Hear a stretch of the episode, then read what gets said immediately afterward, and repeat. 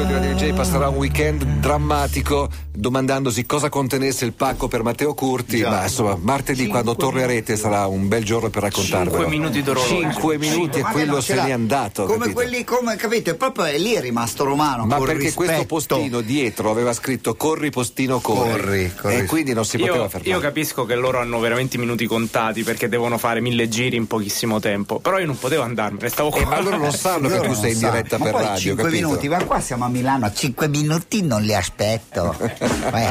Le 11.38 di un finora tranquillo venerdì mattina e quando dico finora intendo che è arrivato Aldo Rock.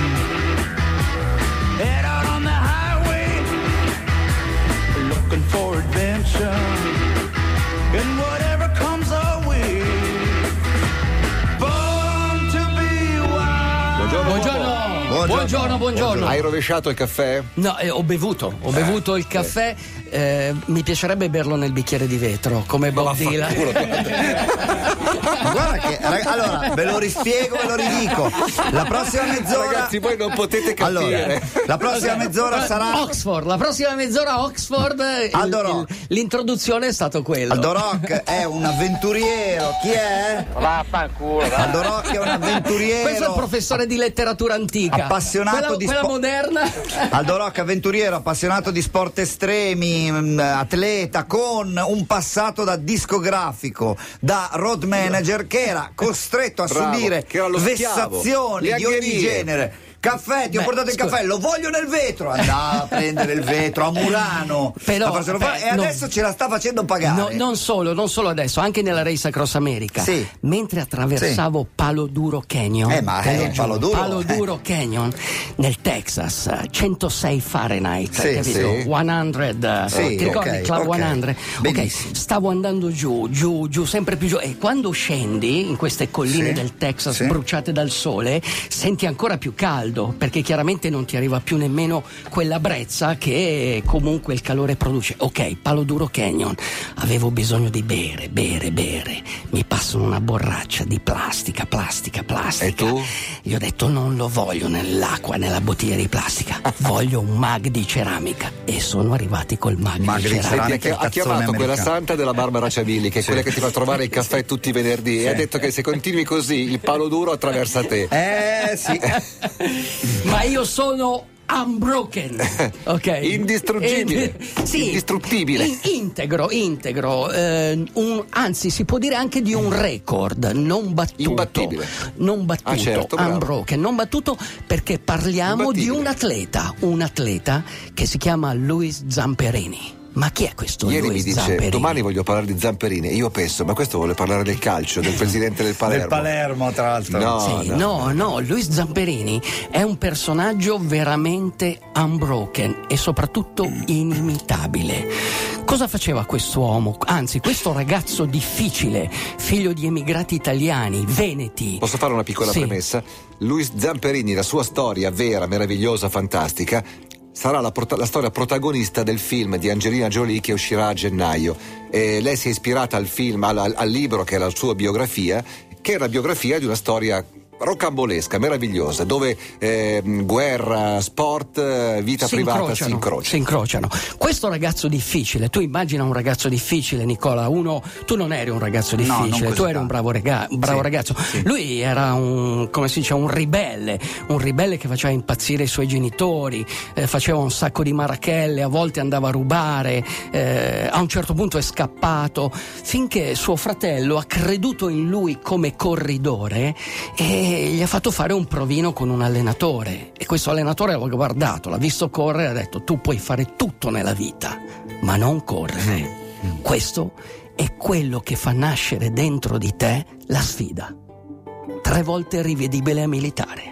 La sfida. Certo. Ok. Lui? È così, lui. Lui Zamperini a un certo punto inizia a correre. Inizia a correre, comunque ha un fisico da corridore, perché è molto alto, ha le gambe lunghe, slanciato, finché eh, riesce a gareggiare in, questi, eh, in queste gare interuniversitarie, intercollege. Sì, Immaginatevi una- un'atmosfera un po' tipo momenti di gloria, Esatto. siamo negli anni in, que- 30. in quegli anni lì dovevano ancora, pensate, il famoso miglio e, e i quattro minuti sul miglio doveva essere ancora battuto. Li ha battuti poi un inglese, Esatto, ma negli anni 50. Negli anni 50. Questo era. E Zamparini eh, aveva il record sul miglio, aveva il record Cioè inter- 1600 metri. interscolastico, quindi era riuscito a fare e, e ha tenuto quel record per più di vent'anni. Però fin qui è una storia qualunque. Storia normale.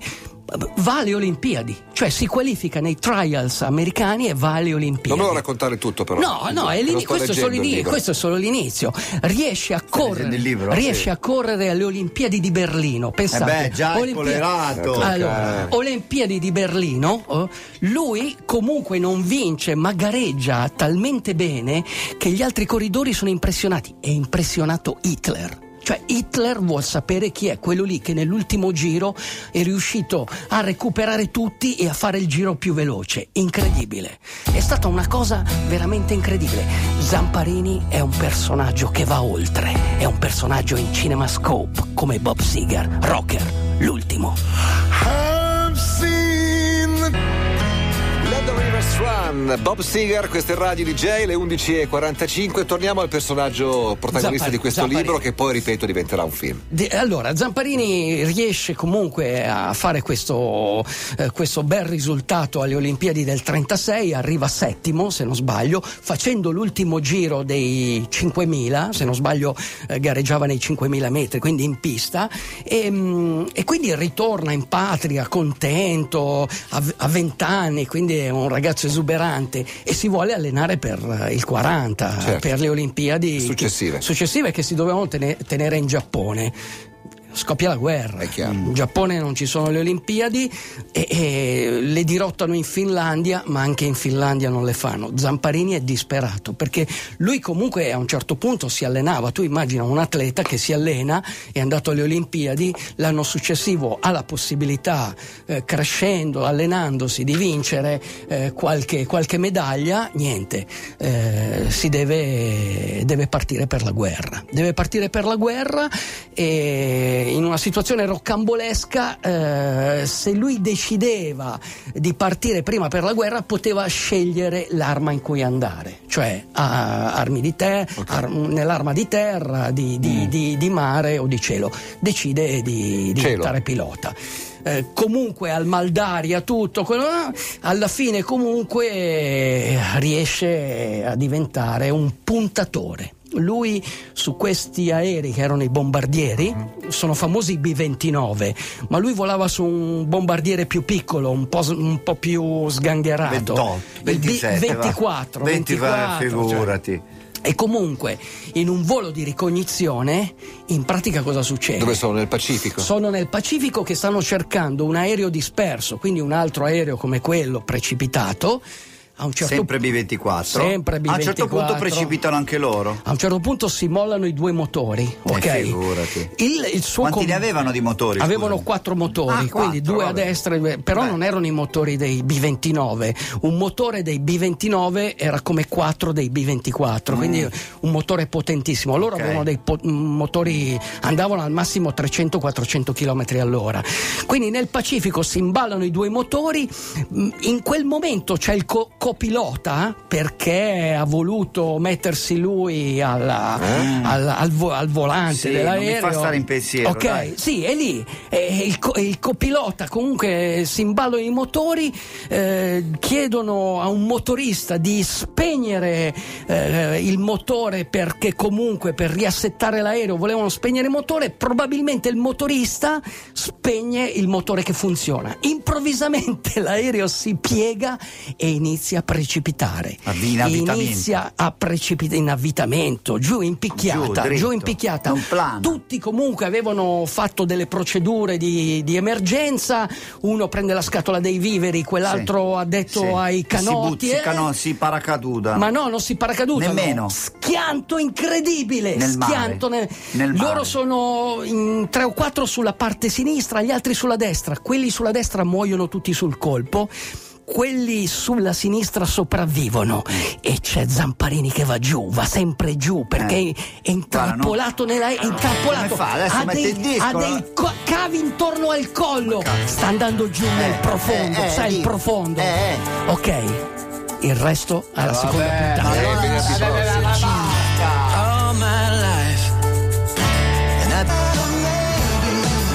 Dirty River Boys questi, la canzone era Simplified, questi Radio DJ. Vediamo se in un minuto riesci Ok, a so- chiudere Solo una il racconto. premessa: tutti i piloti eh, indossano il My West, si chiama, no? La veste, eh, il giubbotto di salvataggio. Vest, My Vest. My Vest, Vest. No, sì. My, My West come l'attrice, sai Ah, perché? ah, Mae West, Mae ok. West, perché ti dà l'aspetto di una donna pros- prosperosa, per quello lo chiamano Ah, così. ok, perché sennò sarebbe Life Vest. E hanno bisogno di una, come si dice, ossido, dell'ossido, una capsula esplosiva per gonfiarlo. Certo. Però li Come rub- quello dell'aereo, dai, eh, sì. Li rubavano quasi tutti, quindi molto spesso li rubavano per fare le acque gasate. Ok. Molto spesso questi giubbotti non c'avevano, Certo. eh, non c'avevano questa capsula esplosiva. Però Invece quella di Zamparini Ce l'aveva. Ce l'aveva, quindi improvvisamente lui si gonfia il giubbotto, ma è dentro l'aereo, quindi è schiacciato contro Dalle la fuso- certo. contro la Voglio solo fusoliera. sapere, ce la fa a venire fuori dall'aereo o no?